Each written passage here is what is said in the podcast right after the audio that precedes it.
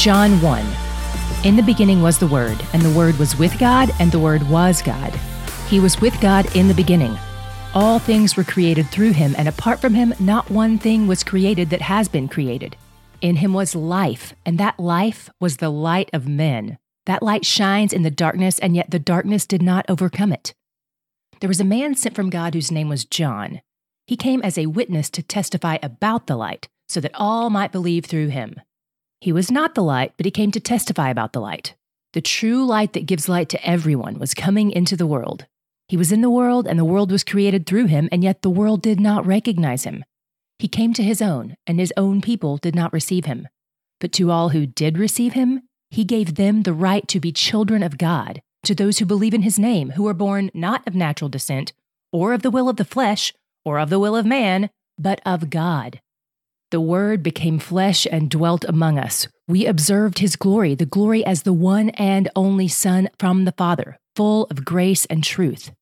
John testified concerning him and exclaimed, "This is the one of whom I said, 'The one coming after me ranks ahead of me because he existed before me.'" Indeed, we have all received grace upon grace from his fullness. For the law was given through Moses. Grace and truth came through Jesus Christ. No one has ever seen God. The one and only Son, who is himself God and is at the Father's side, he has revealed him. This was John's testimony when the Jews from Jerusalem sent priests and Levites to ask him, "Who are you?" He didn't deny it, but confessed, "I am not the Messiah." "What then?" they asked him. "Are you Elijah?" "I am not," he said. "Are you the prophet?" "No," he answered. "Who are you then?" they asked. "We need to give an answer to those who sent us. What can you tell us about yourself?" He said, "I am a voice of one crying out in the wilderness, 'Make straight the way of the Lord,' just as Isaiah the prophet said." Now they had been sent from the Pharisees, so they asked him, "Why then do you baptize if you aren't the Messiah or Elijah or the prophet?" "I baptize with water," John answered them. "Someone stands among you, but you don't know him. He is the one coming after me, whose sandal strap I am not worthy to untie."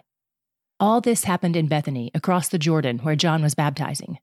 The next day, John saw Jesus coming toward him and said, "Look, the Lamb of God who takes away the sin of the world. This is the one I told you about. After me comes a man who ranks ahead of me because he existed before me.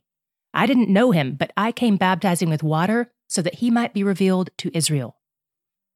And John testified, "I saw the Spirit descending from heaven like a dove, and he rested on him. I didn't know him, but he who sent me to baptize with water told me, 'The one you see the Spirit descending and resting on, he is the one who baptizes with the Holy Spirit.' I have seen and testified that this is the Son of God." The next day, John was standing with two of his disciples. When he saw Jesus passing by, he said, "Look, the Lamb of God." The two disciples heard him say this and followed Jesus. When Jesus turned and noticed them following him, he asked them, "What are you looking for?" They said to him, "Rabbi," which means teacher, "where are you staying?" "Come and you'll see," he replied. So they went and saw where he was staying, and they stayed with him that day. It was about 4 p.m. Andrew, Simon Peter's brother, was one of the two who heard John and followed him. He first found his own brother Simon and told him, "We have found the Messiah," which is translated the Christ, and he brought Simon to Jesus. When Jesus saw him, he said, "You are Simon, son of John. You will be called Cephas," which is translated Peter.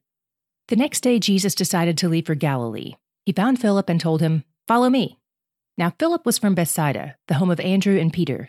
Philip found Nathanael and told him, "We have found the one Moses wrote about in the law, and so did the prophets, Jesus the son of Joseph from Nazareth." "Can anything good come out of Nazareth?" Nathanael asked him. "Come and see," Philip answered. Then Jesus saw Nathanael coming toward him and said about him, "Here truly is an Israelite in whom there is no deceit." "How do you know me?" Nathanael asked.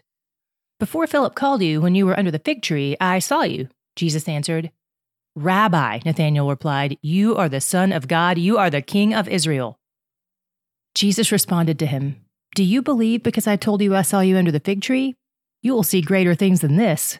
Then he replied, "Truly I tell you, you will see heaven opened and the angels of God ascending and descending on the Son of Man." This is the word of the Lord. Thanks be to God. John's primary lens is Jesus as God. Jesus was 100% human and 100% divine. John's gospel was written around 50 years after Jesus. John was almost certainly one of the apostles because he referenced himself in several of the personal stories he tells. John starts out by taking us way back to the beginning of time and putting Jesus right there at the start of it all, where God the Son, Jesus, was there doing the manual labor of creation. In verse 3, John says, "All things were created through him, and apart from him was not one thing created that has been created. God the Father commanded it, God the Son made it, God the Spirit approved of it and sustained it." The Trinity, the three unique persons of the one true God, has always existed in total unity, working together toward the same goal. Jesus, God the Son, was not created. He has always existed as God the Son. Then John skips forward to the time when John the Baptist and Jesus, who is the light himself, were born. Even though Jesus made the world didn't recognize him. But John, the gospel writer, gives us hope. By the way, for the sake of clarity, I'll just call him John, and I'll call John the Baptist JTB. John says that among fallen humanity, there are some that God has adopted into his family, and he calls them his children. John made it clear that this title, Child of God, isn't given to every human God created, just the ones God adopts into his family. One day, JTB was in the desert just north of the Dead Sea, baptizing people in the Jordan River. Jesus shows up, and JTB recognized Jesus as the Messiah. He testified that he saw the Holy Spirit affirm Jesus' divine identity. This wasn't something everyone saw. John the Baptist appeared to see in the spiritual realm, things normal human eyes can't see. As others began to recognize the authority of Jesus, they followed him as his disciples. Jesus started demonstrating his divinity right away, his ability to read minds and know hearts and see things most people can't see. And as he revealed that to other people throughout his ministry, they were confronted with his divine identity. These encounters served as a line of demarcation in their lives. Either they followed him or turned from him. There was no middle ground. You can't realize a person is divine and remain neutral about him. We'll be reading the whole book of John over the next 3 weeks at the pace of a chapter a day. As we do, keep your eyes peeled for the divinity of Jesus. He is fully God and fully man, and he's where the joy is. I'm Tara Lee Cobble, and you're listening to the He's Where the Joy Is podcast presented by Lifeway.